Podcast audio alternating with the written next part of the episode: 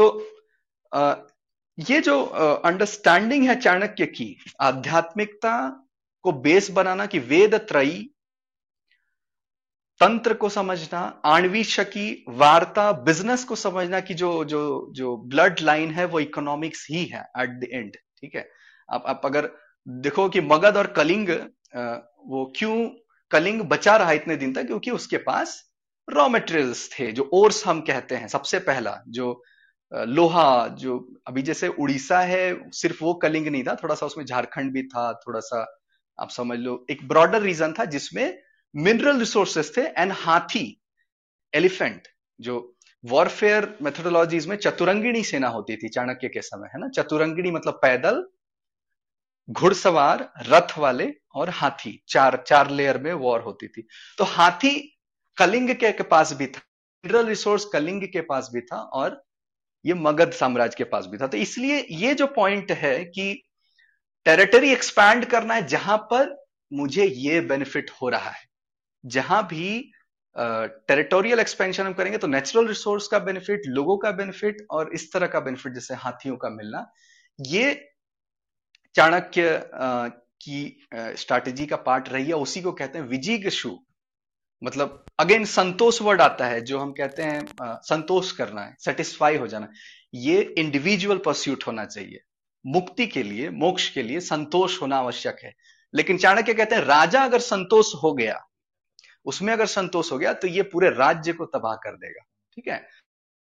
तो art of dissipation में या आर्ट ऑफ़ आप करोगे कि बिना युद्ध लड़े चाणक्य क्या स्ट्रैटेजी अपनाते थे? सामने वाले को वैरागी बना देते थे कि देखो संसार में क्या रखा है? ये तो ब्रह्म सत्य जगत मिथ्या।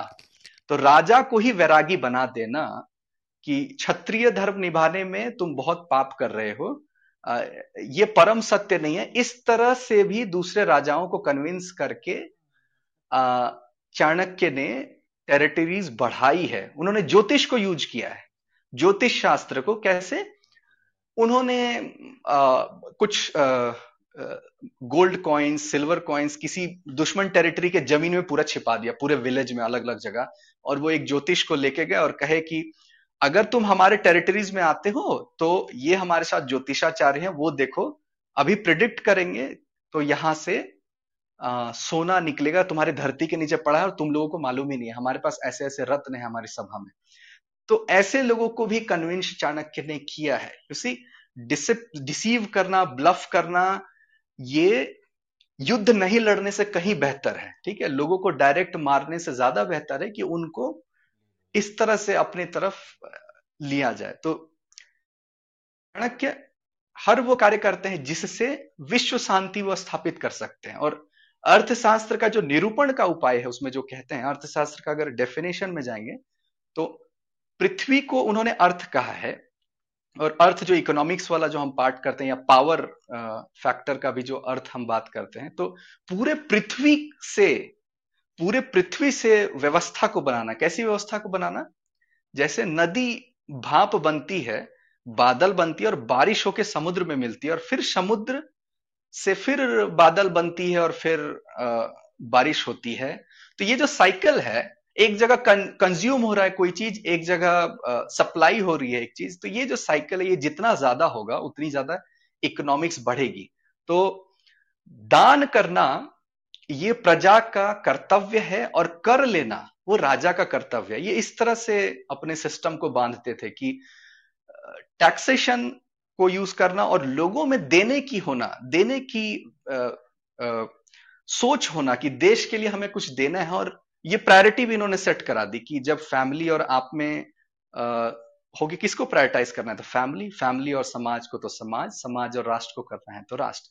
तो ऐसे जो आर्मी मैन तैयार होंगे और जिन्हें ये पता होगा कि साइकिल ऑफ़ बर्थ है बार बार हमारा जन्म होता है और एंड में हमें मोक्ष लेना ये पर्सपेक्टिव से जो भी तैयार होगा, जिसकी इंद्रिया वश में है, वो ज़्यादा स्ट्रांग ज़्यादा स्टेबल जिसको डबल ब्लफ नहीं किया जा सकता। मतलब दुश्मन देश भी आप पर सेम स्ट्रेटेजी अपना सकते हैं। आपके स्पाइस को अपने साइड कर लेना, उनके स्पाइस को जैसे हम अपने साइड कर ले रहे तो ये चीज़ कैसे नहीं होगा जब तक आप एक एक जितेंद्रिय व्यक्ति को, आत्मबल वाले व्यक्ति को आपने निर्माण नहीं किया है। तो इसकी शुरुआत गुरुकुल से वो करते थे, जो है वेद की शिक्षा से, आध्यात्मिक शक्ति से, फिर तंत्र की शक्ति से और फिर जो स्ट्रैटेजी और टेक्टिक्स है, वो तो इनकी पूरी सीक्रेटिव ही रही। ये जो बुक है, ये पब्लिक डोमेन के लिए नहीं थी ये बुक, क्योंकि इसमें कई ऐसी चीज़ें भी हैं जो पब्लिक को नहीं जानना, समझना चाहिए। कुछ ऐसे श्लोक भी हैं, ठीक है? So you see he is kind of great diplomat statecraft man and and Sun Tzu is warcraft hero कैसे uh, युद्ध लड़ना चाहिए या युद्ध नहीं लड़ना चाहिए और फिर भी जीत जाना चाहिए। So that's how both Sun Tzu and Chanakya goes thank you